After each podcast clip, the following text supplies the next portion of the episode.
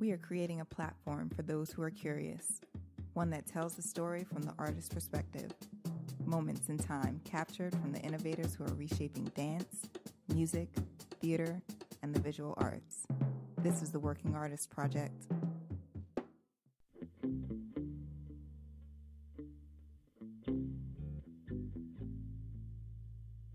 There's a limit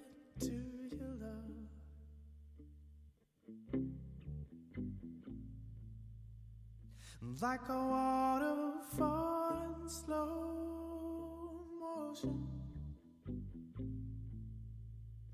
Like a map with no ocean.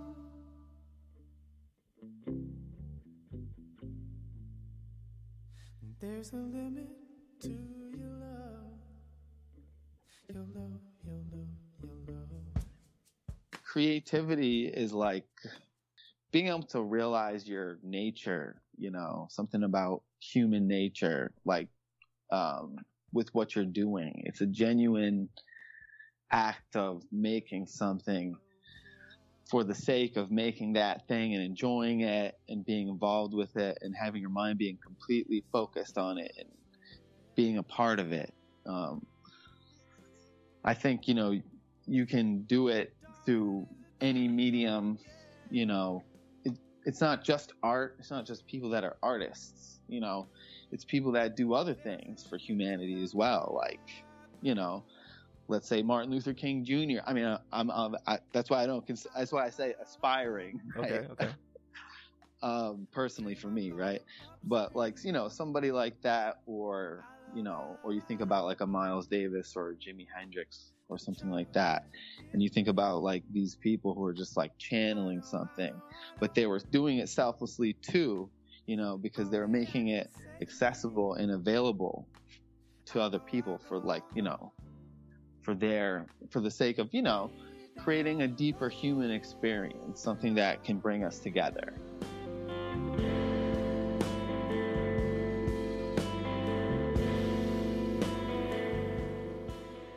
Tom Larsen is, is my guest today, and, and he's a really good friend of mine. And at the beginning of the episode, you heard him singing, you heard him playing guitar, uh, you also heard him say a little bit about what he thinks about uh, creativity. And honestly, I think he is what one of the few people that are super creatives. And on top of that, he's also super spiritual. And today, we're going to give you what your soul needs. Today, we're going to feed your soul. So uh, sit back, relax, and uh, yeah, and enjoy the show.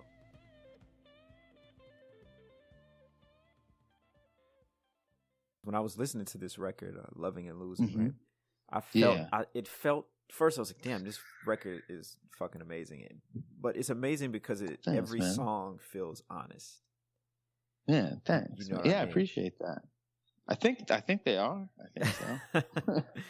like but you know sometimes when you're creating art it can be it can be influenced by you know by maybe something more popular that's going on or maybe you need to do this one thing you need to make money you know or it can be Right. influenced by a, a plethora of different energies how do you keep that away Right. from your process well, that's called spiritual materialism. You know what I mean? That's where materialism gets in the way of your spirituality. And so for me, music is like a process, you know, a spiritual process. Like I say, it's some shit you have to keep trying every day.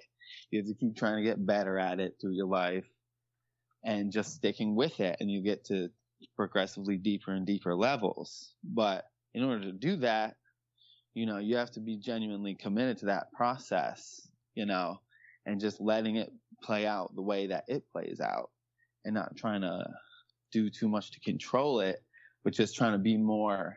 I remember that, um, I was at Pete Malinverni's gig on this past Wednesday at Mezzrow that he plays, uh, okay on Wednesdays. mm And he was talking about, he's like, he said it. It was just while he was, you know, playing his gig. He was like, yeah, like, we're just trying to be vessels, you know. And by the way, it was killing, you right know. right and he was like, yeah, you know, we're just trying to be vessels for, you know, and I, you know, I think that's the truth. I think you just, you have to try to, you know, it's more of a process of discovery or something than it is you're making something all on your own. Because if you focus on the fact that you're making it, then it gets in the way, Mm-hmm. you know. When you get to that level that you're on, where you're like, okay, I'm I, I'm attempting to be this vessel, uh, this spiritual being that's like you know exuding this energy of uh, creativity and positivity, but then you have this Mhm. other thing where uh, the ego comes in. It's like, well, am I successful? Right. Or am I not successful? Do I have Right. money? Do I have the prettiest girl? Like, Right. like how exactly. how are you how are you balancing that? Like, how do you know? Like, maybe your your music is honest, but no one cares. Does that mean you're unsuccessful? Well, you know, one thing is is that we tend to judge ourselves based on the present moment sometimes, and we measure ourselves based on the things that we've done in the past as well. But what we don't know is what we will be in the future, you know. So there's really no reason to judge ourselves, you know, at any point, you know. And also those other things, like I said, those are ways that um I think have been institutionalized, like those those questions of, especially within our culture here in America, like am I successful, blah blah blah, all those things that you just listed. Right. Those are things that have all been, I believe, institutionalized to weaken us, Hmm. weaken the masses of people from from becoming more aware spiritually and get to have deeper experiences. You know. Mm-hmm. So it's like, for example, making that sacrifice of of having financial security as being a musician, you know. Right. But you know, I lived. I mean, I, I think I realized when I grew up that I was influenced by the fact that my parents were are both ministers, you know, and they're both brilliant people, but they took that, you know, took jobs in small Lutheran churches while we were growing up, you know, and that's, you know, so I had that as an example of like, you know, you you don't you don't need to base your decisions in life around financial security and money and stuff because you know what you learn and what they say in church is that God is going to take care of you, you know. Right. so Yeah, man. And, that's how I was raised, you know. Right. No, I dig that. You know, I think it, it's interesting because, I, first of all, I don't necessarily believe in financial security just because, like, you know, Sure. I, I don't know if such a thing exists because it doesn't actually. Yeah. It doesn't. You're right. and, and you know, and sometimes, like you said, like that can stop you from uh, doing the one thing that you were put here to do by the universe, Sure. by God, Yeah. you know, whatever you Right. want to call exactly. it. And Yeah. uh, we we can't let those we can't let the we can't live our life based in fear. Right. That's right. hmm So. Yes. That's right. There's way too much of that going around these days. Right, exactly. Wow. Man, I want to get into Anyways, into enough of all that. I want to get into uh more detail about uh, your band, The People versus Larsen. Mhm. Like how did the band come about and uh you know, we know what how the name came about, but how did the band, how did you form the band and and uh what's what you, how would you describe the music? the band really formed, I guess it was like October of 2011. And um, with Dave Tedeschi and Dylan Shamat, that was back. And we started playing at Sleep No More all the time at that time. And we played there together for about five years. Every uh, weekend on Fridays and Saturdays at two in the morning. Um, but that was a really fun gig. Um, gave us a chance to really like just get tight, you know, and in sort of a club atmosphere, you know. At that time, we recorded our first album. I guess the next year, which we recorded, I wanted to do it old school, so you know, we recorded onto tape and mixed it all analog, no computers until we converted it into a CD. You know, like Wow. we'd already mastered it Wow. analog. Wow. Yeah. It was tricky, man. That was tricky because you have to do it all very quickly because, you know, if you're in an analog studio, you have to also pay a technical engineer to be there to just make sure all the gear works, you know. Right, of course. And then, um, three or, uh, I guess three years later, well, I guess a few years later is when we tracked Loving Losing, most of it. And then over the next few years, we were working on it, and we finally released it in twenty in early 2016. Now, love, that, that's your most Um, recent release, "Loving Losing," right? Yeah. Yeah. hmm How about we play "Loving Losing"? Yeah. Let's do it. I see your face, darling. And I can hear you call my name.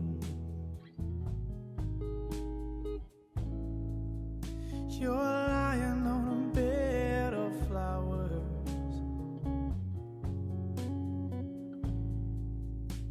I'm standing out in the rain.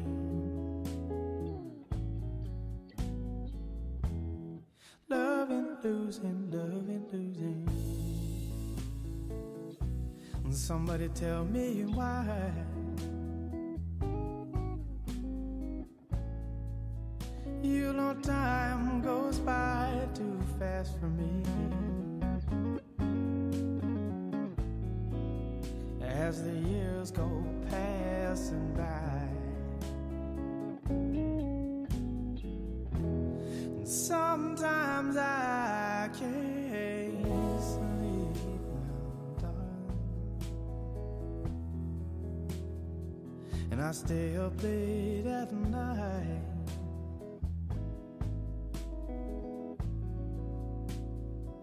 And I speak to my memory.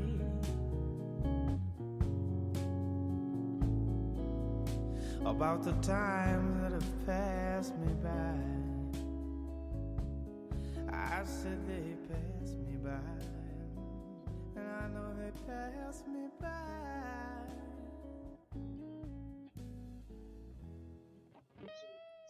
What inspired that song, man, or who?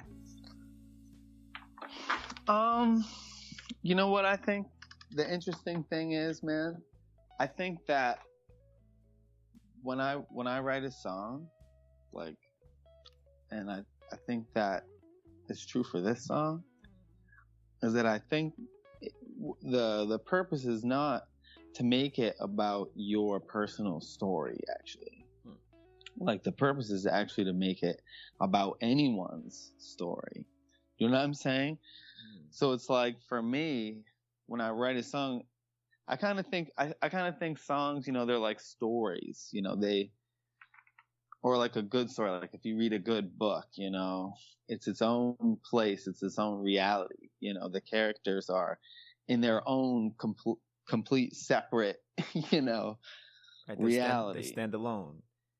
Yeah, and so when that's the case, then with the music, with the detail of the music and the sound of it, is how you um, construct that world and you know create that suspension of disbelief for the listener when they're listening to it. That's what I try to do with a recorded song. You know, Okay, that's interesting, So- man. I've never had anybody, you know, usually musicians are like, yeah, this was about Shelly, and she really, you know, yeah, but I don't, I don't see. It's just like, I mean, I think that you know some people can be interested, you know, in that, you know, when they listen to it. But I, I don't know. I find it to be ultimately sort of like a vanity because it's just like, man, like, you know, music is about providing a service for other people. You know, when you're performing and playing songs and shit, shouldn't be about you. You Right, know, right. Yeah, that's it because man, it allows your listener and it, it it allows them to be like, oh wow, like to get inside of the music and relive Yeah. their own experiences. it should feel like them, not like, you know, it should feel like an experience of themselves, really, right. wow. ultimately. Yeah, man. Yeah. yeah, I like that. Well, either way it goes, you've captured you've captured that feeling or that emotion of being, you know, like losing that love, that that one thing, Yeah. or that one person that you really cared about. And uh, Sure. yeah, man, you you nailed that. So we all know at least you lost somebody Thanks, at one man. point, man. You because you couldn't have Man. conveyed that without also experiencing it, right? Man, I've lost more than one person, you know what I mean? Mm. And so has everyone. And Right. so will everyone. You know? That's the truth. I hate to laugh it, but no, it's just true. It's like you know, Right. It's like uh, just keep living if you haven't, right? Right. Right. Exactly. Just wait. Just wait. You know. Yeah, man. So, what's the hardest choice that you've ever had to make in your life? I don't know because maybe maybe you would say like choosing to be a musician or something, but I don't know. I ever felt like I'm ever made it. I ever made that decision. You know, like I said, from when I was like 12 or 13. You know, um, I knew that was what I wanted to do, so I never really had to make that much of a decision there. I only applied to two colleges, you know. I just I guess what I do is I don't give myself another option. I just like, all right, this is what I have to do. I'm just gonna hope I can do it, you know. That's funny, man. It reminds me of when I uh, joined Ellis's band, you know, and we were talking about Mm-hmm. backup plans, and he was like, uh, he was like, well, Right. if you have a backup plan or a fallback plan, he said, if you have a fallback plan, then you're gonna fall back on it. And said- Probably. And I said, Yeah. God damn, that's you know, like that's some serious advice. It's like, well, focus on what you want to do and do it. Right. Like your fallback plan. See, here's the good thing about here's the thing about being a musician is that you can always just work harder. You know, Right. Mm-hmm. you need to make more money. Well, at least in New York, you know, Yeah. you need to make more money. You can find ways to just work harder and do it. exactly. So it's different than having a job that has a salary or an hourly wage where you just get what you get. You know, at least we kind of have the opportunity to, you can always find different ways to make money as a musician. There's like a million different ways. You Right. just have to find them. Exactly. Like that, but I think that's the one thing that It's- frightens people is because Yes. you're you're you does, are think. on the hook. It's like if right. you wake up in the morning, your guitar is sitting next to you, and you say, "You know what?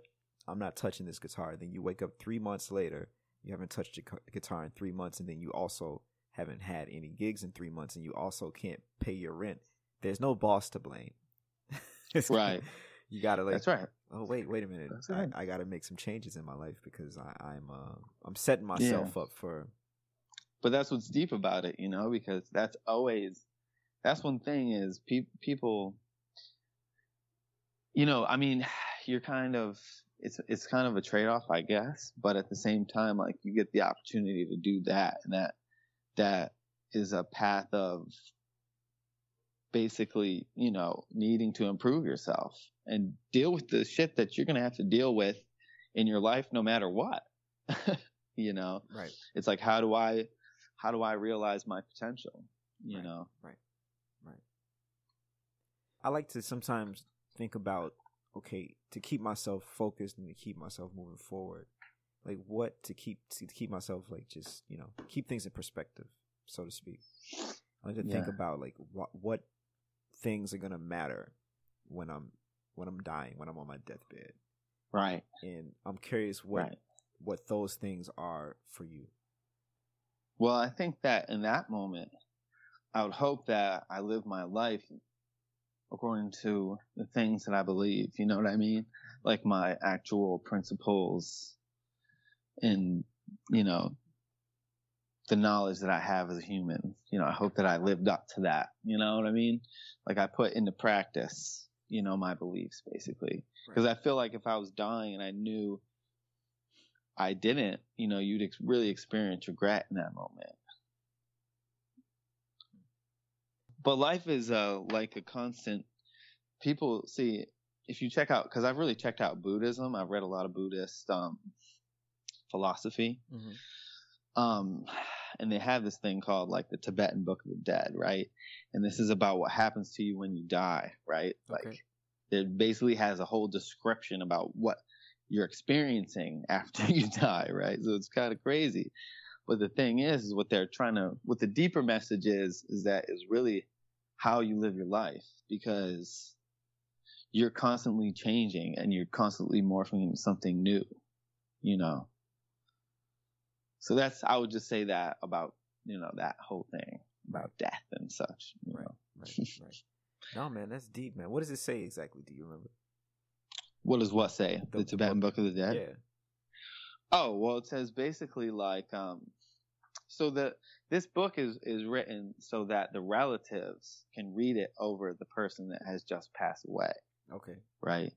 and it's so that because they believe that the spirit kind of leaves a little bit slowly so you know they they think that like you know the first thing that you experience is like seeing everybody crying you know over your so so what they try to do is have it you know not have people being so sad and crying but they're just kind of like reciting a lot of the teachings and stuff like that like the that they've had you know telling the spirit to remember you know all the different teachings that it's received and what have you.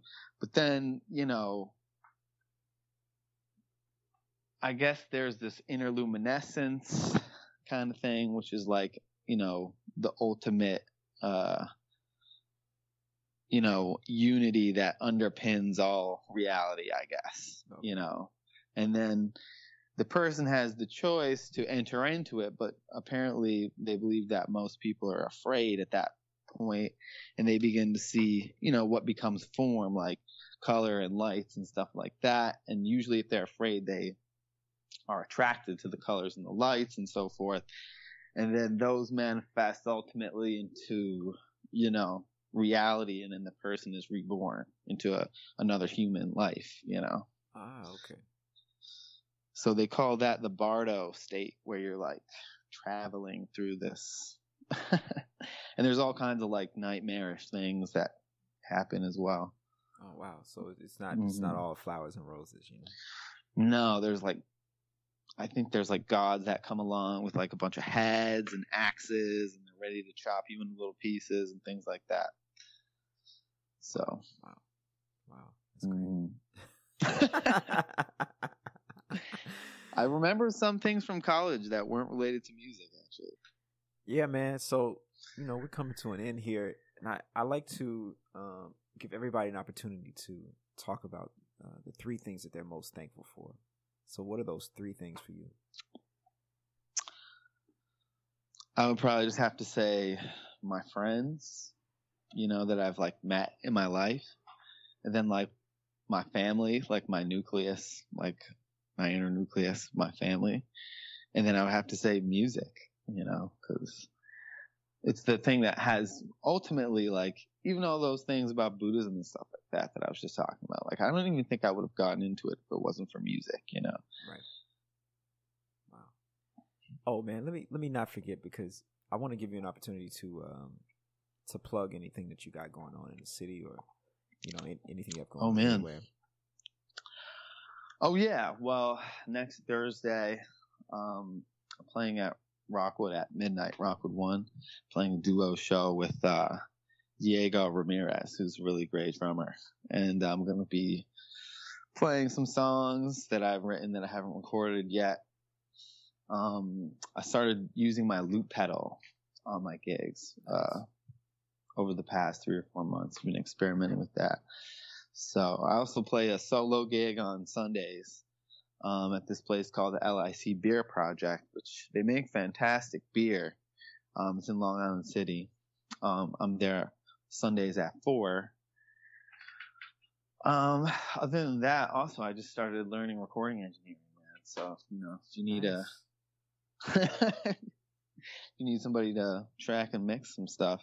Actually, uh, I just started basically a situation with that, the LIC Beer Project, where I can take selected people and um, we can shut the place down and do sort of a live recording there. You're going to see Wayne's um, videos come out soon, which we tracked and mixed there. So Oh, you wow. can see for yourself. Like, oh, wow, so, you know, especially for you, Darrian, because, uh, you know, I know you, you know, may have some things that you might want to do. Yeah, man, that's that's actually. But check it out, Okay. know. Yeah, Yeah, check it out.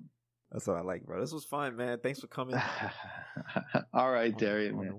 Thanks for uh, having me, bro. I appreciate it, man. Yeah, bro. Hey guys, thanks for tuning in to the Working Artist Project. Before you go, I'd like you to do a few more things. Don't forget to like and subscribe to this podcast and check out what else I'm doing via my website, DarrianDouglas.com. It would also be amazing if you checked out my Patreon page. I'll leave the link in the description. Later.